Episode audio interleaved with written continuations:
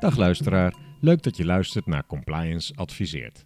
Het grote belang van integriteit binnen financiële ondernemingen en de bijzondere, wettelijk verankerde rol daarin van de compliance-functie fascineert ons. Daarom praten we ongeveer maandelijks met ervaringsdeskundigen en delen dit graag met een zo breed mogelijk publiek. Een podcast is daar dus ideaal voor. We zijn Niek Reuzelaars, zelfstandig compliance officer, werkzaam via Connective Payments. En ik, Erik Rijssenweber, compliance officer bij Triodos Bank Nederland. En uh, compliance adviseert, abonneer je op deze podcast, zodat je geen gesprek mist. Vandaag heeft corona het gewonnen van geluidskwaliteit. We voeren via Skype een nog prima te horen en begrijpen gesprek met Geert Vermeulen, CEO van Ethics Compli Compliance Management en Consulting. Voorheen Chief Compliance Officer bij E.ON, de grote bekende verzekeraar. Hij is tevens oprichter en voorzitter van de kennistafel Financial Economic Crime. En Geert is tevens winnaar van de National Compliance Award in 2019. Geert vertelt bij Compliance Adviseert over zijn ervaringen met een grote corruptiezaak die plaatsvond toen hij verantwoordelijk was voor compliance en wat elke compliance officer daarna moet weten over detectie en aanpak van corruptie. Goeiedag Geert. Goeiedag. Ja, welkom dat je er bent. Het klinkt wat minder goed dan we gewend zijn, maar ik denk dat we concessies moeten doen gezien corona, vind je niet? Ja, inderdaad. Het is, ja. uh, het is wat het is. Ja. Om te beginnen zou ik willen weten, wat zijn eigenlijk precies je huidige bezigheden? Ja, ik ben uh, momenteel met, uh, met ECMC actief als docent, trainer, spreker, consultant en interim ethics en compliance officer. Dus een heel palet. Ik heb me daarbij uh, gespecialiseerd in het uh, opzetten, verbeteren van ethics en compliance programma's in het algemeen en, en anticorruptieprogramma's in het bijzonder. Maar daarnaast weet ik ook wel het, het nodige van sancties, export controls, gedwongen arbeid, modern slavery, compliance risk assessment, speak-up procedures en het coördineren en uitvoeren van onderzoeken. Dus nou, een, een heel breed palet. Dat is best breed inderdaad. Wel uh, zaken waar je toch uh, minder vaak, tenminste ja, waar ik minder vaak mee te maken heb. Ik denk dat dit vooral internationaal is. Klopt dat?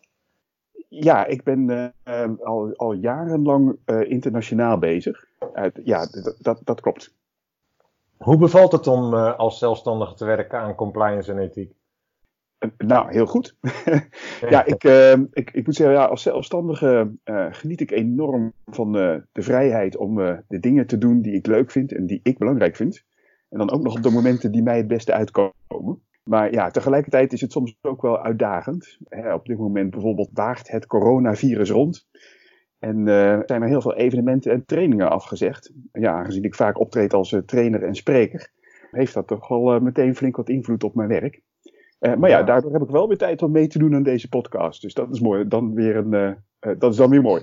Het lijkt me inderdaad wel vervelend voor je dat het allemaal uitvalt. Maar ja, jeetje, het heeft zoveel impact op de samenleving nu. Maar goed, daar gaan we het nu ja. even dan niet over hebben. Nee. Wel over corruptie.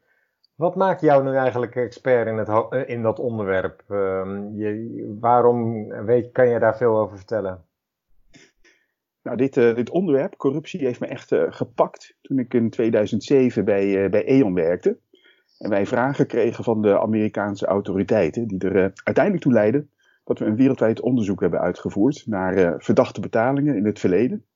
En ik heb dat onderzoek toen gecoördineerd in Europa, Midden-Oosten en Afrika, zo'n zo 60 landen, 120 business units. En tegelijkertijd met het onderzoek moesten we een anticorruptieprogramma opzetten om te voorkomen dat dit soort incidenten nog een keer zouden voorkomen. Welke Amerikaanse uh, ja. organisatie was dat, zei je?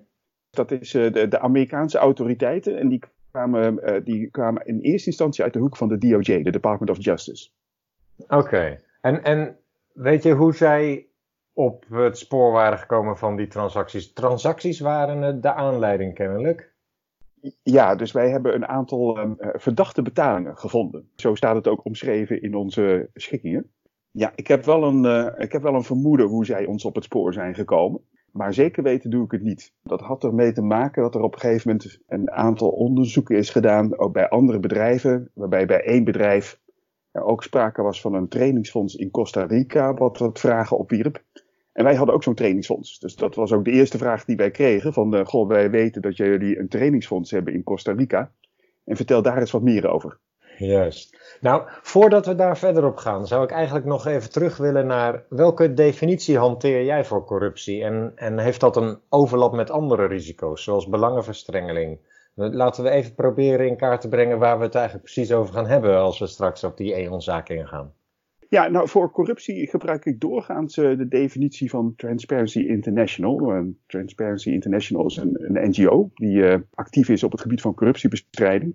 En hun definitie is, van corruptie is the abuse of entrusted power for private gain. En dus eigenlijk je, je misbruikt de macht die je bijvoorbeeld door je organisatie aan je is gegeven, om daar persoonlijk beter van te worden. Dat is nog best wel breed. Heb je het gevoel dat in bijvoorbeeld in zulke soort gevallen de toezichthouders gebruik maken van die breedte van die definitie? Of... Ja, dat is de definitie van, uh, van omkoping volgens Transparency International. Ik moet zeggen, kijk, als je kijkt naar uh, toezichthouders en autoriteiten, dan uh, zij kijken vaak naar, gewoon de, naar de relevante wetsartikelen. En mhm. dan zie je dat de definitie soms weer wat anders is. Wel wat specifieker dan dat. Ja, ook in elk land weer wat anders. Dus uh, vandaar dat ik ook zoek naar een, zeg maar een, een overkoepelende uh, definitie. En ik vind dit wel een, een, een, ja, een elegante, korte definitie waar heel veel onder valt. Mm en, en dus ook bepaalde vormen van belangenverstrengeling. Oké, dus het gebruik van persoonlijke macht uh, of je positie om zelf iets gedaan te krijgen. Dat, daar gaat het om voornamelijk. Ja, ja. ja, en er zijn hele boeken geschreven over uh, de definitie van corruptie, dus daar zijn we er nog, uh, nog lang niet uit. Maar uh, deze definitie dekt volgens mij wel zo'n 90% van alle verschijningsvormen. Oké. Hey, en wat is de negatieve impact van corruptie op de samenleving volgens jou? Volgens mij is die enorm. En ik, ik, ik, noem het een beetje chargerend wel eens the root of all evil. Bijvoorbeeld heeft Transparency International heeft bijvoorbeeld op een gegeven moment een studie gedaan uh, waaruit bleek dat de enorme corruptie in landen als uh, Irak en Nigeria uh, mensen richting organisaties als ISIS en Boko Haram hebben gedreven. want het is, kan van alles zeggen van die organisaties, maar ze zijn doorgaans niet intern. Maar ook in Nederland kunnen jongeren die bijvoorbeeld. Hoe, hoe bedoel je intern? Sorry? Nou, zo'n organisatie als ISIS die kan wel eens betrokken zijn bij een vormen van omkoping, maar binnen hun organisatie doen ze dat in ieder geval niet. Dus binnen hun organisatie vindt geen, uh, geen omkoping plaats. Nee, oké. Ook uh, dichter bij huis zou je kunnen zeggen dat in, uh, bijvoorbeeld in Nederland jongeren die het idee hebben dat ze geen gelijke kansen krijgen, zich op een gegeven moment aangetrokken gaan voelen tot een, tot een terroristische groepering. Maar daarnaast is corruptie is ook een hele belangrijke factor die de, die de armoede in ontwikkelingslanden in stand houdt. Je ziet dan vaak bij corruptie, bij corrupte landen, dat een groot deel van het ontwikkelingsgeld en andere gelden, bijvoorbeeld van het staatsoliebedrijf, dat die uiteindelijk belanden in de zakken van de machthebbers. En ik denk wel eens van, ja, je kan wel investeren in uh, ontwikkelingshulp, in onderwijs, in gezondheidszorg. Maar ja, dat helpt niet veel als je uiteindelijk alleen maar naar uh, de universiteit mag, als je je docent wat geld toeschuift. Of als je alleen maar goede gezondheidszorg krijgt, als je arts aan de arts een gevulde envelop uh, toestopt. En ik heb zelfs wel eens meegemaakt dat ik na een intern onderzoek een medewerker wilde aangeven bij de autoriteiten. En vervolgens van mijn externe advocaat te horen kreeg dat ik dat wel kon doen, maar dat het eigenlijk weinig zin had. De rechters zouden de zaak alleen oppakken als ik hem wat geld toe zou schrijven. En uh, ja, dat was voor mij natuurlijk geen optie. En zo zie je dat soms uh, hele groepen mensen gedesillusioneerd kunnen raken door corruptie. En, en soms ook uh, bereid zijn om enorme risico's te nemen om naar een land als Nederland te komen, waar we het wat beter doen op dat vlak. Um, dus ja, het heeft dus enorme invloed op zaken als uh, armoedebestrijding, onderwijs, gezondheidszorg, rechtsstraat, terrorisme, zelfs op migratiestromen.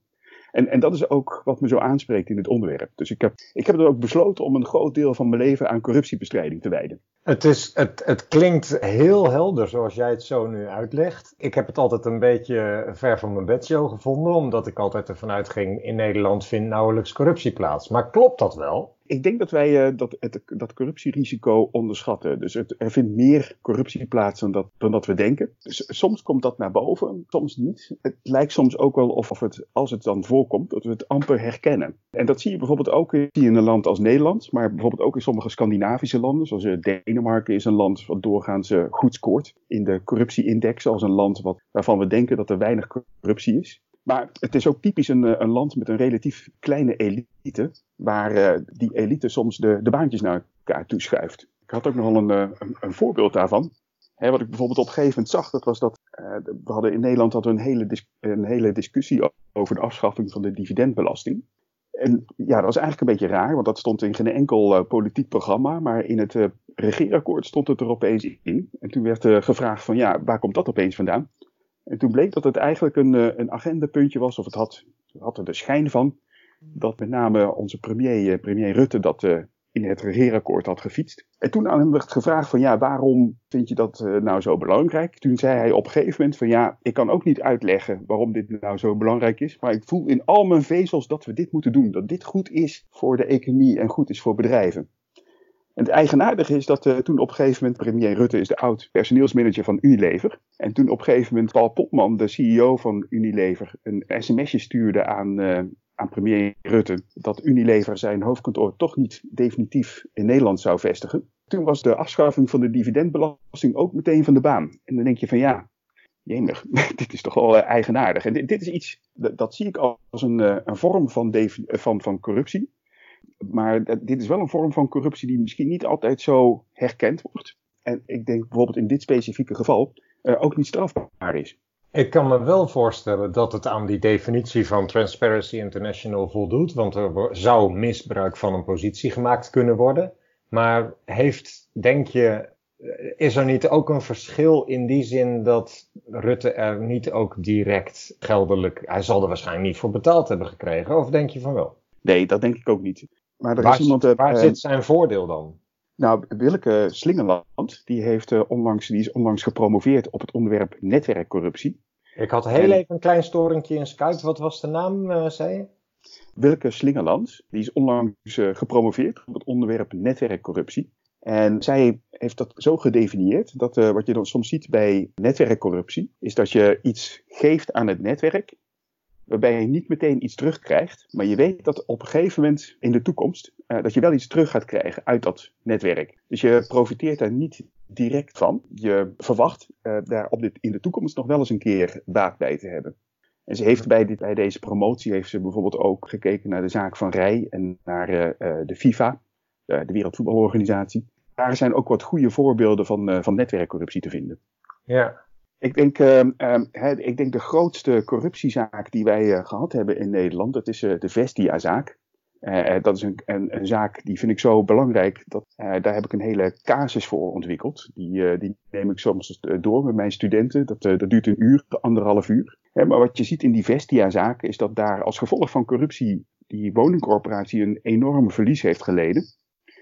Een, een verlies van zo'n 2, 2,5 miljard euro. En, en dat is een zaak waar de hele, de hele sector nog steeds onder leidt. Dus de hele sociale woningbouwsector, die kampt nog steeds met de naweeën van deze Vestia-zaak. Ik zie het als een echte corruptiezaak. Ja, er waren wel meer zaken, ook niet helemaal... Uh, uh, je kan het vanuit allerlei invalshoeken uh, bekijken, deze zaak. Maar ik zie het als in, in essentie een corruptiezaak. En waarbij men bij Vestia, maar ook bij de banken, toch wel heeft zitten slapen. En de waarschuwingssignalen die er waren, niet heeft opgepakt. En, en ja, ik vind dit typisch zo'n voorbeeld als corruptiezaak in Nederland met grote maatschappelijke gevolgen. Die, die toch niet altijd als zodanig op het netvlies staat bij de mensen. Ik denk dat je het belang van de, van, of in ieder geval de negatieve impact van corruptie hiermee goed onder de aandacht hebt weten te brengen meteen al. maar ik zou eigenlijk al graag, en dan loop ik misschien een beetje vooruit op de vragen verderop. Wat zou een compliance officer bij een financiële instelling hier dan precies mee moeten? Als ik bijvoorbeeld naar dat netwerk uh, uh, corruptie wat je net noemde, zijn er uh, red flags of zo waarop een compliance officer bij een financiële instelling zou moeten werken? Want er gaan geen transacties heen en weer, vermoed ik. Dit verschijnsel van de netwerkcorruptie, dat is wel, dat is wel lastig te, te pakken te krijgen. Maar ehm, ja, ik, wat je ziet bij bijvoorbeeld in dit geval bij de netwerkcorruptie zie je vaak dat er sprake kan zijn van een uh, vormen van belangenverstrengeling. En, en, dat je bijvoorbeeld ook eens goed zou kunnen kijken naar bijvoorbeeld je, je aannamebeleid. Het is misschien wel ook een, een, een ander aardig voorbeeld van uh, corruptie in de financiële sector in Nederland. Dat, was de, dat is de, de SNS Property Finance zaak. Waar op een gegeven moment een, een crisismanager werd aangesteld. Die vervolgens een groot aantal van zijn eigen mensen heeft aangenomen, uh, samen met hen die crisis te managen. En later bleek dat die mensen een deel van hun salaris weer terug moesten betalen aan, aan die persoon in, hun, in zijn privéhoedanigheid. En ja, dit, dit soort zaken die zijn, uh, die zijn echt heel moeilijk op het spoor te komen. Ja. ik heb daar wel. Uh... Wat adviseer jij financiële instellingen dan om dit tegen te gaan? In dit specifieke geval, sinds dit geval, zeg ik altijd van nou, heb gesprekken met uh, je HR-afdeling en zorg ervoor dat zij betrokken zijn bij een aannameproces. Maak ze erop attent dat als ze het idee hebben dat er uh, sprake is van het, het aannemen van allerlei vriendjes, dat dat een waarschuwingssignaal is. En dat ze dat dus, uh, eens met jou moeten komen bespreken als compliance officer. Dit geval kwam uiteindelijk uh, aan het licht door een klokkenluider. Dus dat, is, dat vind ik ook heel belangrijk. Hè. Stimuleer mensen om de klok te luiden. En uh, ga er dan ook serieus mee om met die, met die meldingen. Tegelijkertijd is er bijvoorbeeld in de Verenigde Staten, is er op dit moment is er een heel, eigenlijk een, een sectoraal onderzoek gaande naar banken allerlei banken die bijvoorbeeld stagiaires hebben aangenomen, die familieleden bleken te zijn van, uh, van, van prospects. Waarbij ze die banken gezegd hebben van nou, als jij nou uh, je, je beleggingsportefeuille bij ons onderbrengt, dan geven wij jou, uh, jouw neefje of jouw zoon wel een felbegeerde stageplek. En je ziet dat daar nu een stuk of vijf, zes banken voor zijn beboet. Soms met honderden miljoenen dollars. Hè, en dat wordt ook gezien als, als, als omkoping. Dus je, je, je, belooft iemand een baantje of een, een, een familielid een baantje als, als die de business naar jou toe brengt. Zou Amerika dit ook in Nederland kunnen aanpakken als dit bij Nederlandse banken zou gebeuren? Ja, ja, ja. dus als een Nederlandse bank bijvoorbeeld uh, genoteerd staat aan een Amerikaanse beurs, of daar uh, uh, obligaties heeft, ADR's, dan zouden die Amerikaanse autoriteiten dat ook bij een Nederlandse bank kunnen doen. Mm -hmm. Goed om te weten. Laten we nog even teruggaan naar die E.ON-zaak. Je kreeg ja. een telefoontje van de Amerikaanse toezichthouder. Wat is er vervolgens precies gebeurd? Wij kregen wat, wat vragen over een trainingsfonds wat onze Britse collega's hadden opgezet in Costa Rica voor de staatsverzekeringsmaatschappij. En toen mijn uh, Amerikaanse collega's en Britse collega's daar eens gingen kijken van, uh, van hé, hey, hoe, uh, hoe zit dat? Toen zagen we dat dat trainingsfonds ooit waarschijnlijk met de beste intenties was opgezet om, om echt training te, uit te bekostigen voor jonge medewerkers, nieuwe medewerkers van die verzekeringsmaatschappij. Maar toen we er naar keken, toen zagen we dat er uh, uit dat fonds ook allerlei andere dingen werden bekostigd. Zoals bijvoorbeeld reisjes van directieleden naar Rome, Parijs, Genève, Londen, met de hele familie. Dus dat, ja, dat was natuurlijk niet de bedoeling van dat trainingsfonds. Dat was toch wel behoorlijk uit de hand gelopen. Waren er wel controles in place of helemaal niet? Op dat moment niet. Wij zijn toen gaan kijken van ja, hebben wij nog meer van dit soort fondsen? Nou, die, die bleken we te hebben. En vervolgens zijn we dan maar een, eh, een, eh, een wereldwijd onderzoek naar verdachte betalingen in het verleden begonnen. Als je in die rol zit, dan, dan stopt je leven denk ik een poos. Dan ben je alleen maar aan het onderzoeken en aan het eh, afstemmen met de toezichthouder. Hoe heb je dat aangepakt? In ons geval was het echt, was het echt even bijzonder enerverend. Omdat hè, wij hadden al binnen de kortste keren dus de, het Amerikaanse Openbaar Ministerie, de DOJ, in ons nek. Had je toen al uh, meteen de gaten, oei, dit is heel serieus? Of, of, hadden mensen nog iets van, ja, we antwoorden wel wat en dan draait het wel over? Of? Wij zagen wel vrij snel dat dit wel uh, dat dit, uh, serieus was. Sowieso hè, wisten mijn Amerikaanse collega's, die wisten heel goed dat als jij een vraag krijgt van de DOJ, dan is er wat aan de hand van ja. de Department of Justice. En dan, uh, dan moet je heel goed opletten. Wat is er vervolgens gebeurd in de paar dagen of paar weken?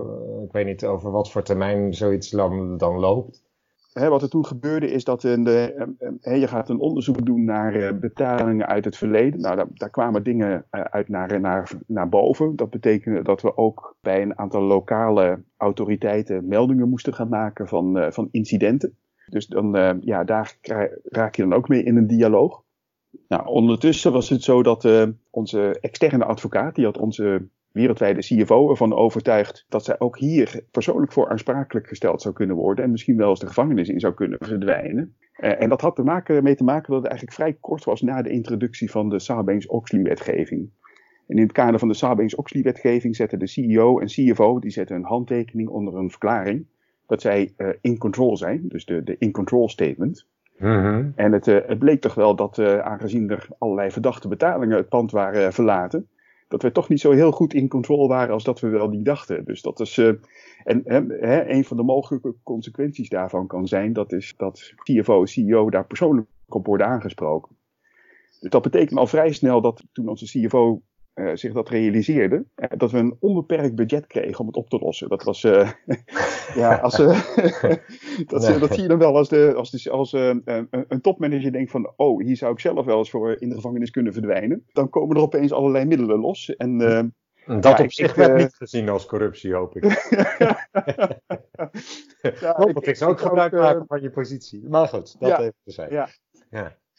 Ja, wat, wat, wat, wat, in de, in, in de loop van het onderzoek merkten we op een gegeven moment dat er um, um, oud-medewerkers werden gearresteerd door de politie. En op een gegeven moment um, uh, dat wij in een aantal uh, van onze kantoren kregen wij invallen van de autoriteiten. Uh, en het, op een gegeven moment ging het zelfs zo ver dat er bij een van onze CEO's in het Midden-Oosten er om vijf uur s ochtends op de deur werd geklopt. En dat waren de, de autoriteiten. En hij moest zijn, zijn huis verlaten met zijn familie. En dat werd urenlang helemaal doorzocht als een van je CEO's om vijf uur van het bed wordt gelicht door de autoriteiten, nou ja, dan heb je wel de aandacht van het management. Dus dat is, aan de ene kant is dat goed, want je hebt dan in ieder geval management commitment. Uh, maar aan de andere kant voert dat ook wel de druk op.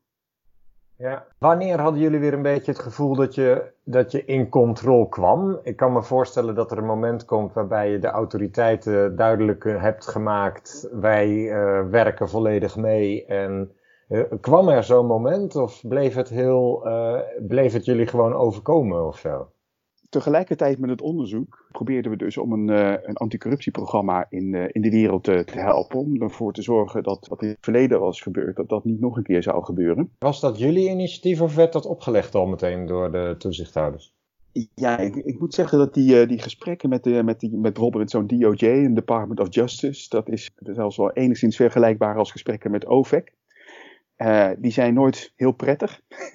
mm. Ik heb wel gezien dat uh, topmanagers, die uh, normaal gesproken nog toch wel een grote mond hebben, daar echt volledig wit van de neus vandaan kwamen. Omdat ze ja, worden weggezet als criminelen.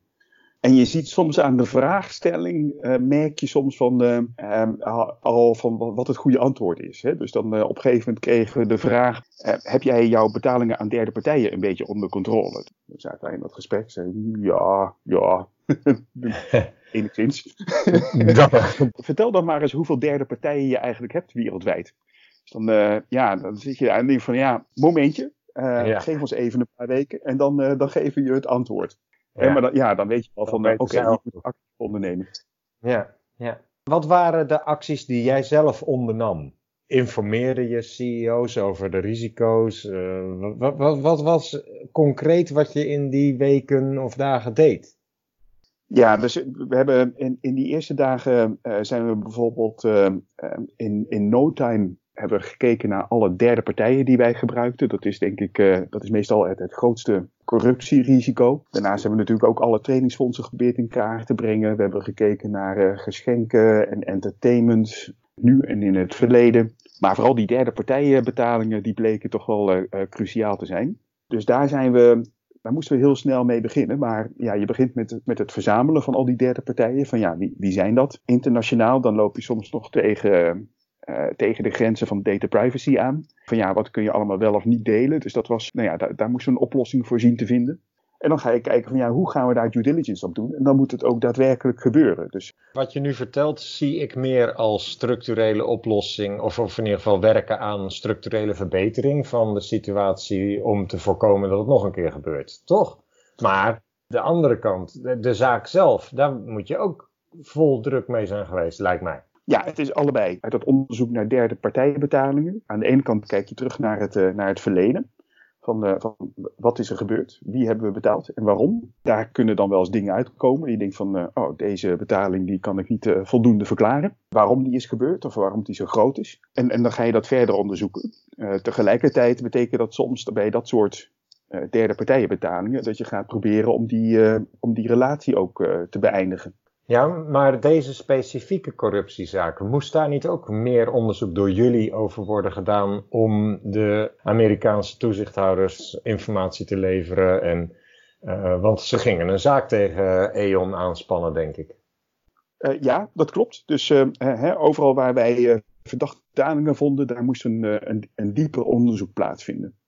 Overal, dus niet specifiek dat ene geval van de trainingsinstelling in dat land, maar gewoon over heel E.ON, begrijp ik. Ja, ja oh, we hebben toen een wereldwijd onderzoek gedaan. Ja. Juist, oké. Oh, ook specifiek voor die Amerikaanse toezichthouder. De Amerikaanse DOJ moet je zien als het Openbaar Ministerie in Nederland. Ja. Ja, maar het kon zijn dat het puur gericht was op die transacties. En ze wilden weten wat is daar precies gebeurd en daar een zaak over. Maar ze trokken het ook meteen al breder. Toon maar voor de hele organisatie aan dat je in controle bent. Zo begrijp ik jouw verhaal nu. Ja, dat, dat klopt. Dat, dat heeft wel een beetje te maken met de, de geest destijds. Dus uh, destijds, in uh, 2007, uh, was het zo dat als je op een gegeven moment wat incidenten vond, dan waren ondernemingen al snel geneigd om onder druk van het Openbaar Ministerie, het Amerikaanse Openbaar Ministerie, een wereldwijd onderzoek te doen. Juist. Tegenwoordig zeggen die Amerikanen vaak, uh, ze zeggen dan, we don't want you to boil the ocean. Waarmee ze bedoelen van, ja, je hoeft niet de, de hele oceaan te bekijken, hè, maar je kan ook gewoon meer risico-gebaseerd onderzoek doen. En, en, en, je echt concentreren op de zaken waarvan je uh, redelijke vermoedens hebt dat er, wat, uh, dat er wat mis is. Dus tegenwoordig vinden de onderzoeken wel vaak wat meer gespecificeerd plaats dan, dan toen.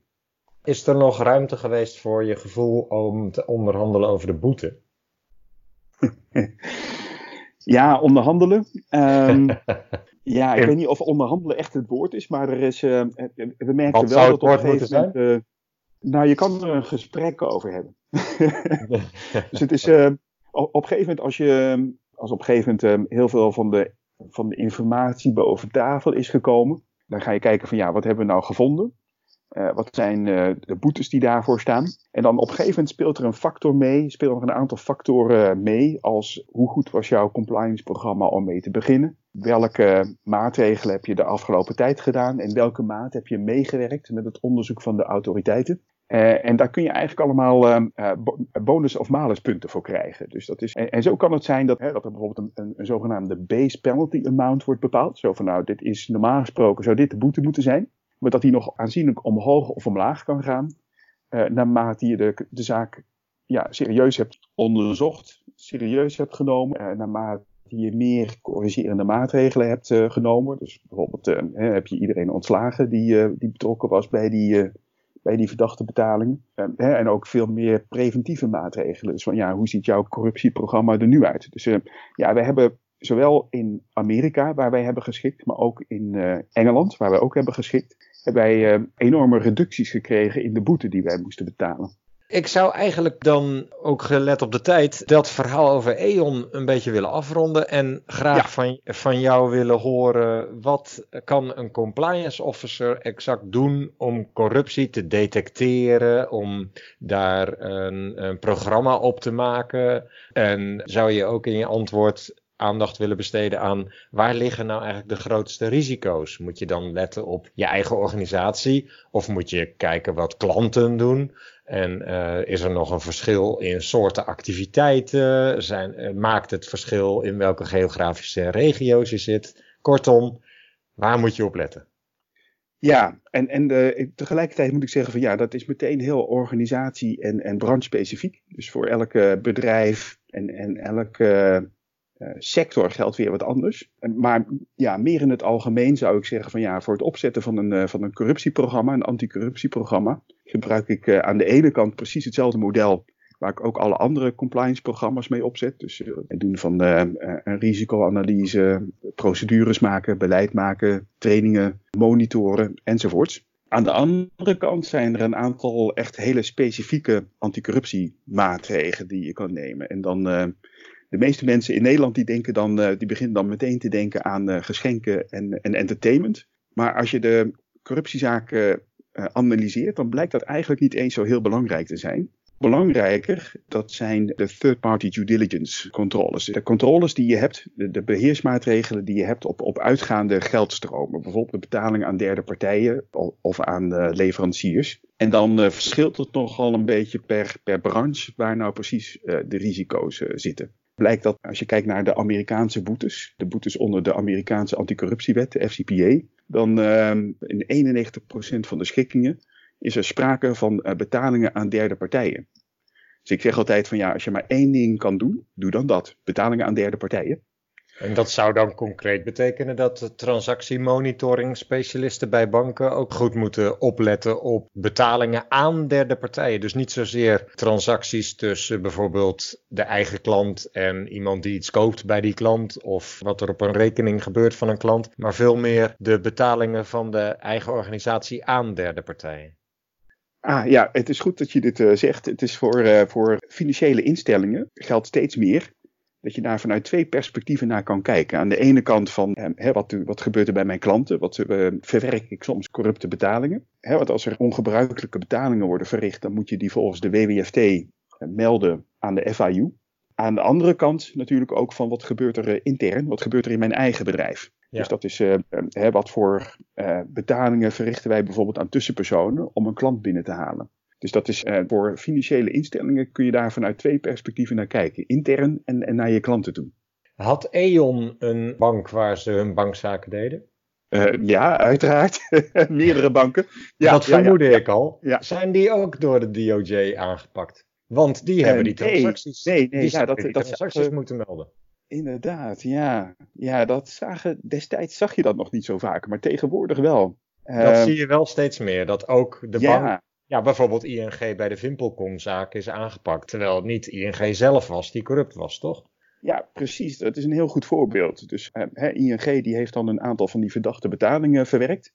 En uh, wordt daar vervolgens op aangesproken door het Openbaar Ministerie. En die zeggen van ja, deze betalingen die had jij moeten, moeten melden bij de FIU, uh, de Financial Intelligence Unit. Terwijl ja, als je daar puur sec naar die betalingen kijkt, dan denk je van poeh, dat valt nog niet mee om deze betalingen als, uh, als, als mogelijk corrupt naar boven te halen. Wat zou je nu zeggen tegen banken of financiële instellingen? Daar uh, moet je vooral je aandacht op richten. Dat betekent dat ook vanuit corruptieperspectief dat het goed is om bij je klanten goed te kijken naar uh, zaken als UBO's. Met wie doe ik eigenlijk zaken en met, met wie doet mijn klant zaken? Uh, waar doen ze zaken? Zitten daar uh, corruptiegevoelige landen bij? En zie ik betalingen die, uh, die verdacht zijn? En dan, ja, dan, dat, dat is vaak, ja, zoals ik zei, dat, dat is nog niet zo heel gemakkelijk. Er zijn wel bepaalde waarschuwingssignalen die je daarbij kan, hè, waar, waar je verdacht op moet zijn. Maar soms is het ook echt heel specifiek. Bijvoorbeeld als een bedrijf actief is in een land als, als Angola, bijvoorbeeld. Dan was het tot voor kort zo, dan, dan hè, als je daar zaken deed met de, met, de, met, de, met de staat, met de Angolese staat of met een staatsbedrijf, dan was er een redelijk grote kans dat je op een gegeven moment in een joint venture terechtkomt uh, met de dochter van de president. Uh, tot voor kort was dat zo. Ja. Um, en, en, zo zijn er nog meer van dat soort landen. Dus dat is ook, ook in Oezbekistan gebeurde dat. nou ja, dat zie je aan de Vimpelkomzaak. Ook in Kazachstan staat er ook onbekend. Maar ook landen als Mozambique, Equatoriaal Guinea. weet je dat als je op een gegeven moment zaken van enige omvang gaat doen, dan ga je tegen de familie van, uh, van de president aanlopen. Dus dat, dat, zijn van die signalen dat ik loop nu uh, een aardige tijd mee in, dat, in dit wereldje. En, uh, en, en dat, dat zijn van die specifieke signalen waar je verdacht op zou kunnen zijn. Zijn er specifieke instanties waar men heen kan voor guidance, zoals de Financial Action Task Force op het gebied van witwassen? Of, of kijkt de Financial Action Task Force ook naar corruptierisico? Oh, dat is een goede vraag. Dat weet ik eigenlijk niet zo. Volgens mij hebben ze het niet zo heel expliciet op hun. Uh, nou, dat weet ik eigenlijk niet. Nou, er is, natuurlijk, er is natuurlijk wel een overlap, want geld wat uh, uit criminele handelingen komt, is witwassen vervolgens. Dus ja, misschien kijkt de FATF er ook naar, maar je kent geen andere instantie die specifiek corruptie guidance heeft.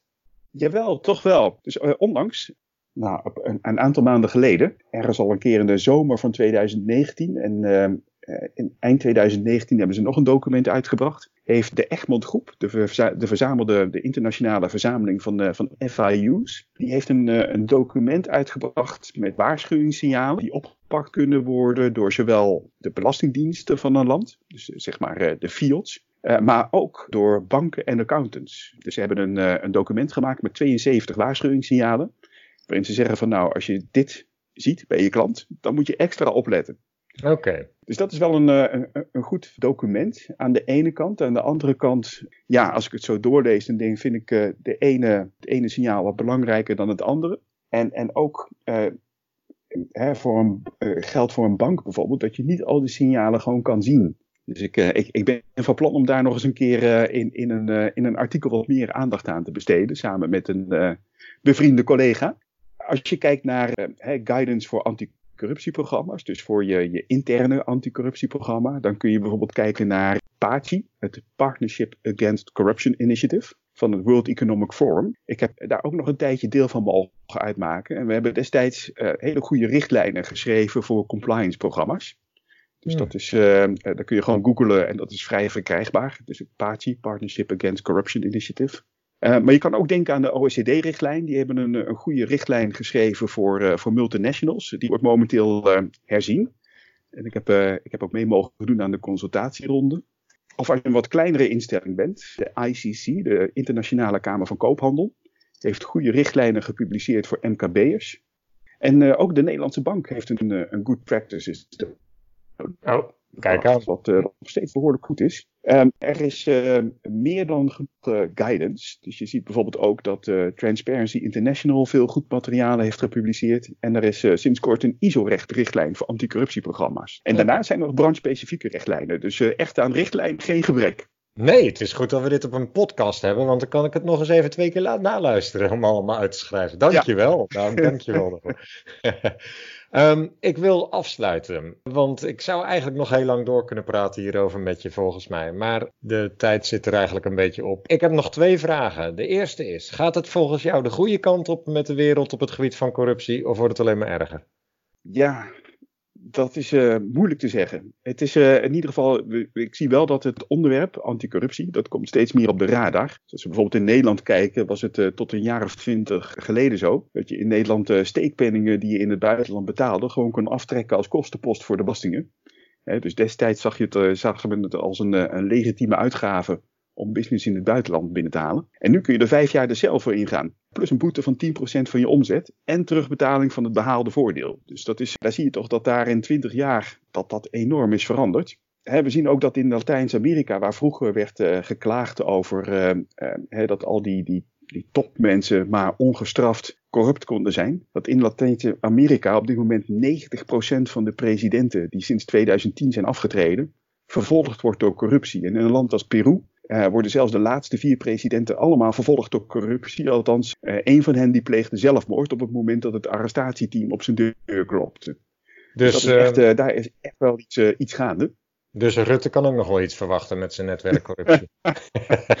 ja, dat, dat, dat, zou wel eens mee kunnen vallen. Oh, maar ook wat dichter bij huis zie je bijvoorbeeld dat in, in Malta en Slowakije journalisten zijn vermoord die corruptie aan de kaak stelden.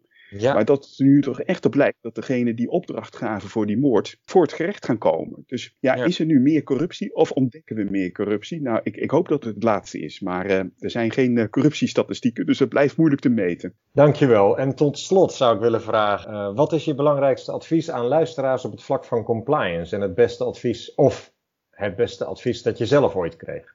Iets wat, wat wel heel belangrijk is, is wat ik, wat ik gemerkt heb, dat is uh, elke keer als je ingrijpt op dit vlak, dan, uh, dan tast je bepaalde belangen aan. En dat, dat geldt niet alleen voor uh, corruptie, maar dat kan bijvoorbeeld ook zijn als je de relatie met, hè, met een SDN, iemand die op een corruptielijst staat, oh, oh sorry, iemand die op een terroristenlijst staat, verbreekt. Dus als je ingrijpt, dan tast je belangen aan en mensen gaan erop reageren.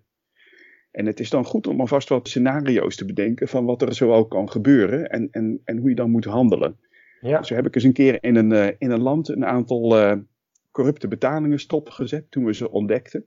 En toen, uh, toen we dat deden, toen bleek dat die ontvangers van die betalingen erop hadden gerekend dat die betalingen wel door zouden blijven lopen. En nu konden ze opeens niet meer de lening voor hun huis afbetalen. Dus die kwamen een verhaal halen, persoonlijk verhaal halen bij onze medewerkers thuis. En die, die, die, medewerkers van ons die kregen doodsbedreigingen. Dus er stond er opeens iemand met een, uh, met, een, met een machete voor de deur van hun huis te zwaaien en te schreeuwen dat de betalingen door moesten gaan, anders zou hij hem wel een kopje kleiner maken. En, en ja, wat doe je dan? Hè? Dus uh, ik, ja, behoorlijk gecommitteerd aan het bestrijden van corruptie, maar je wilt toch ook niet dat je medewerkers worden verhoord. Dus dat is, uh, daarom is het toch ook wel belangrijk om elke keer als je een, uh, een, een, actie onderneemt, denk van ja, oké, maar uh, wat zou er vervolgens kunnen gebeuren en, en, hoe ga ik daarmee om? Of hoe kan ik dat soort scenario's voorkomen? duidelijk advies voor wat compliance adviseert. Want dat is de titel van deze podcast. Dankjewel voor ook dat advies. Volgens mij hebben we er heel veel aan gehad om iets te doen in onze programma's. En uh, wij gaan, denk ik, met z'n allen wel, ook de luisteraars, uh, jouw artikelen in de gaten houden. Dank voor je tijd, voor alle informatie en uh, succes ook met in de toekomst. Ik hoop dat je misschien wel manieren gaat vinden om online dan trainingen te gaan verzorgen. Want dat, dit gaat nog wel een poosje duren, vrees ik. En uh, tegen de luisteraar zou ik willen zeggen, laat gerust weten even via de LinkedIn pagina van Compliance Adviseert wat je ervan vond. En abonneer je natuurlijk op de podcast en heel graag tot een volgende keer.